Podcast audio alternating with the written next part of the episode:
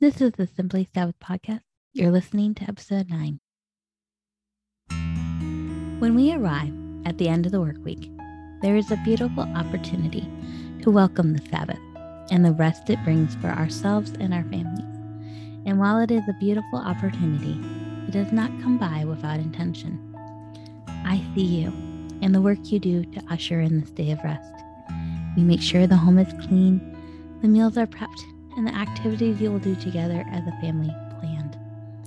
You work with purpose the other six days in anticipation of the seventh. Before you begin your rhythm of Sabbath welcome, the next few minutes are for you. It is an acknowledgement of the good and loving work you are doing in the various roles you have the responsibility to steward throughout the week.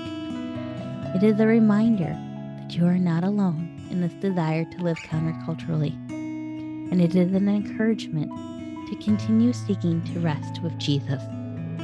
So, stop what you are doing, close your eyes, and listen to this, my prayer of blessing over you. Lord, today is a hard day for me. I'm away from family and friends and my church. But it's made me think about Mary riding on a donkey miles away from her own home, about to give birth, not in any sort of familiarity. No friends, no family, not even her own bed.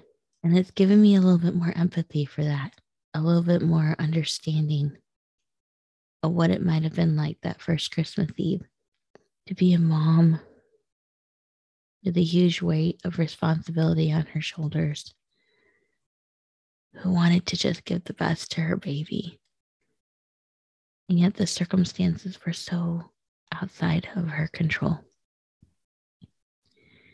There was nothing she could do to make it perfect.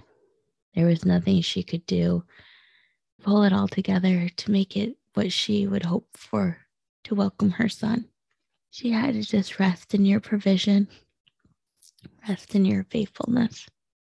She just had to trust you, her faithful provider, her God, her King, her Savior. You couldn't make it anything more than what it was. You couldn't force a perfect night.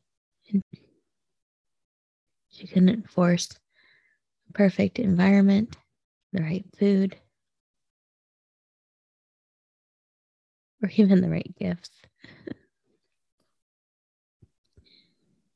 she had to just welcome you in the space, in the place, in the time, in the loneliness. Lord, for the mom today who's heading into this weekend, afraid she hasn't done enough. who is afraid that maybe she hasn't crafted the perfect holiday experience for her family. Who is afraid that maybe there will be disappointment or maybe even arguments, or that the presents won't be good enough when the food won't be good enough. You just help her to trust you. Help her to stop her striving. Make everything perfect. Make everything perfect for the holiday. I pray that you would show up today, that you would show up in small ways and in big ones too, that the hurting that accompanies this world would be quieted just for 24 hours, that you would fill her home with joy and peace. That you would bring contentment. That you would give her courage to acknowledge that she can only do so much. You would give her courage to acknowledge that you are enough. That the responsibility you've given her to care for her family is different than the pressure she puts on herself to craft the perfect Christmas experience. And so, Lord, I would ask that you remind her that she is enough. What she does is enough because you are enough. She has nothing to fear. You are with her, even in the unfamiliar, even in the unknown, even in the moments where she feels like she doesn't have all the answers.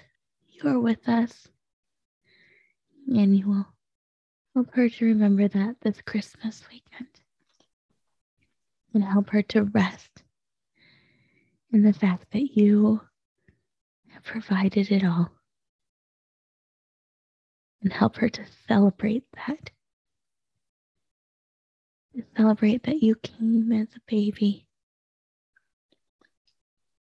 so long ago, so that today she could sit with her family and say, It is well with my soul.